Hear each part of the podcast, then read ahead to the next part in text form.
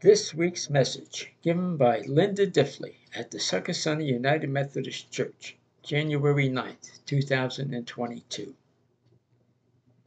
The message is Sharing the Light and Hope, based on Isaiah 60, 1 to 6, and Matthew 2, 1 to 12. So, will you pray with me? May the words of my mouth and the meditations of my heart be acceptable to you, O Lord, our rock and redeemer. Amen. For those of you here in the sanctuary, as well as those watching this service online, hopefully you can see that we still have up our Christmas tree, um, all of our decorations, and this gorgeous nativity set in front of me. I'm one of these people that loves walking into the sanctuary in early January, knowing that this is still going to be here through the Epiphany. Um, when I walk in the sanctuary, normally it does reset my soul, but at this time of year, probably a little bit more than normal, it's a major reset. It's the start of a new calendar year, but yet it's still part of Advent, and we're and today we get to celebrate that Epiphany. I love the white lights on this tree, especially at night when all the other lights in here are dark. There's something almost magical about seeing those white lights through the darkness. It has a mysterious impact on deepening my faith during Christmas, as well as at this time of year, seeing the lights on the tree, knowing how the tradition started hundreds of years ago. Putting lights on a Christmas tree is a tradition that started in the 17th century in Germany, where they actually put small lit candles on the tree. The candles were either pinned to the tree or they were held in place by wax. Um, I can't even imagine, but um, God loved the people that had the patience to do that. The lights were meant to let others know that you believed in sharing hope and good in the world. The other thing we know that the early Germans did was to put a candle in each of their windows, similar to what we have here year round shining out to the darkness to signify that they were Christians who welcomed anyone in their home to worship them. I think everyone's aware here the lights in our church stay on year round. The greens may come down, but the lights stay on for that very reason. The candles, the lights in the windows, they're all symbols of sharing the light of Jesus Christ. The glow of the light from the candles in particular was meant to share the birth of Christ. It's one of those things when you look at it and it's significant throughout the year. It's even more significant at this time of year when we're here to celebrate and we're here to sing the Christmas carols, we're here to sing the songs, and we're here to just celebrate what God means in our life. If we now think about today's scripture and what the first real light of Christmas was, it was that amazing great light that appeared with the appearance of the angels as they announced the birth of Jesus to the shepherds that were in the field. It was that same light later that led the wise men to find the Christ child after his birth. As we know, that first great light scared the shepherds until the angel reassured them of the good news of the birth of the Messiah.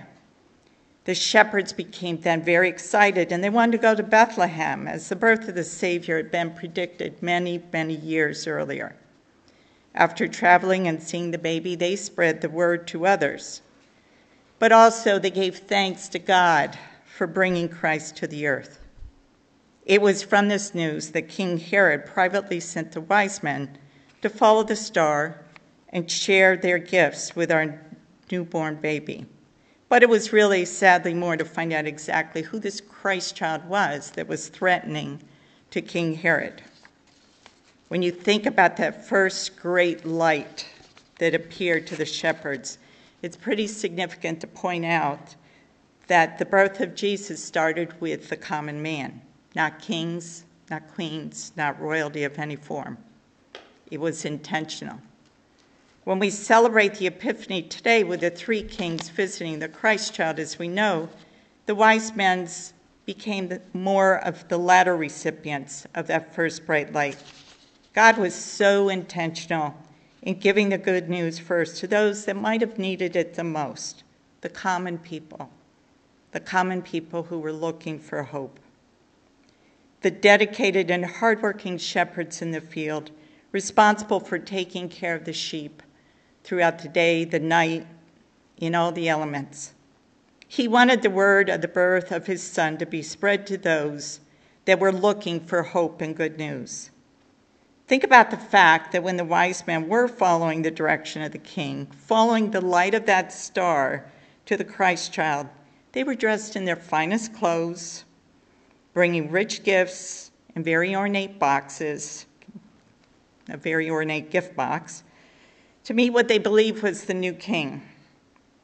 Imagine what they thought when the star takes them to basically a barn where you find the baby with his unwed mother carpenter father, staying next to shepherds and animals. In today's time, it might be like having the royal family take expensive gifts to a homeless shelter to bring gifts to a newborn child that's believed to be a prodigy, born to unwed parents who have no other place to live. I think it's also indicative that many times when we go to look for something that many times you find the light of Christ already there. Whether it's the birth of a child, whether it's someone in need who is hanging on to their faith and looking for hope, the light of Christ a lot of times shows up with you. But the absolutely amazing part of this story is that those very humble surroundings and seeing this gift from God in human form absolutely changed the way the wise men felt once they got there and saw baby Jesus. As the scripture from Matthew states, the wise men gave their gifts, but then bowed down and worshiped to this child. And as predicted in the book of Isaiah, as we heard from the reading from the Old Testament this morning, chapter 60, verses 5 and 6, these words, written more than 700 years before the birth of Christ. Then you will look and be radiant. Your heart will throb and swell with joy. The wealth on the seas will be brought to you. To you, the riches of the nations will come. And all from Sheba will come bearing gold and incense and proclaiming the praise of the Lord. Following the light brought the wise man to a life altering change. For what they thought and they believed when they originally set on the journey. And it's also shared in today's scripture from Matthew. The wise men then had a dream that told them not to return to King Herod directly, but to follow a different path home. It changed the, Lord, the course of their life physically, as well as emotionally, and obviously spiritually. Here's another interesting view the shepherds that watch over the herds of sheep that were eventually to be used as religious sacrifices performed as God to forgive their sins would see their life change. The world as they knew it was going to completely change with the birth of Jesus in the world. As we know, Jesus would eventually die for our sins, but be resurrected and live a new life. There would be no need to kill an innocent animal to ask God for the forgiveness of sins. So now, as you look around today at these lights on our tree in this sanctuary, I want you to think about how you share the light and tell your story of Christ to others, especially that might need hope and good news. As we know, sadly, there's darkness in many people's lives right now, with COVID between those that are sick, those that are in quarantine hoping not to get sick, and those staying isolated to avoid the illness. There are also many, many people working to heal those that are sick and trying to keep people protected and safe. We feel like this period of darkness after almost two years is never going to end. There's also, sadly, a darkness for families facing the death of a loved one or facing challenges with other life threatening health issues. But our faith in God tells us that these periods of darkness don't last forever. God will lead us to a new and better place, just as He has in so many other dark periods of our lives, and also dark spots in our history throughout the world. God's calling each of us to provide the hope and the light for those that are in darkness and need to know what the future will bring that hope and those better days. Even in the darkest of days, light is always going to shine through. And even when this tree goes down and gets put away for another year, the physical lights may disappear. But we still need to keep that light growing, glowing as Christians. We need to be the lights that never get blown out or put away just because the Christmas season is ending. You're surrounded today here in the sanctuary by your church family or if you're at home, you're surrounded by your family and loved ones, other Christians who know this story and have the light of Christ with them. But it's when the service is over today that it's important for you to go and share the light with someone facing overwhelming darkness. You can share these scriptures, which tell the Christmas story of light, but sharing your own story is normally more powerful.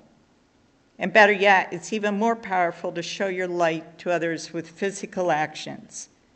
This is one more strong reminder that putting our love into action is sharing the light and hope of Jesus Christ every time. Simple acts of kindness can show your light as a Christian. And any acts of kindness, of service, or anything to help another human being can speak volumes without ever saying a word. If you're not sure how to show your light and tell your story, prayer is the best place to start. Pray for the light of Christ to glow for everyone, providing hope and good news to this community, this country, and throughout the world. Pray that the world will receive more acts of kindness, which provides hope for mankind. Pray that we can find those opportunities to share the light and hope of Christ with others that need it the most. Pray for the leaders in our churches, this nation, and the world to provide the light that's needed to heal divisions and find peace. Follow the acts of the common shepherds to be excited about the birth of the Christ child and what that's brought for everyone and anyone who believes in him. Spread the light of sharing hope and keep it glowing throughout this entire year, not just today or this week. Be that reminder that light will always overcome darkness. I would like to close with a reading from Howard Thurman, who was a great theologian, educator, philosopher, and civil rights leader whose books and works became inspirational readings for Dr. Martin Luther King Jr. The reading is called The Works of Christmas, which was written almost 50 years ago. It was published this year in our Christmas Eve bulletin, but it's worth repeating again today. When the songs of the angels is stilled, when the star in the sky is gone, when the kings and princes have gone home, when the shepherds are back with their flock, the work of Christmas begins to find the lost, to heal the broken, to feed the hungry, to release the prisoner, to rebuild the nations, to bring peace among brothers, and take, to make music in the heart.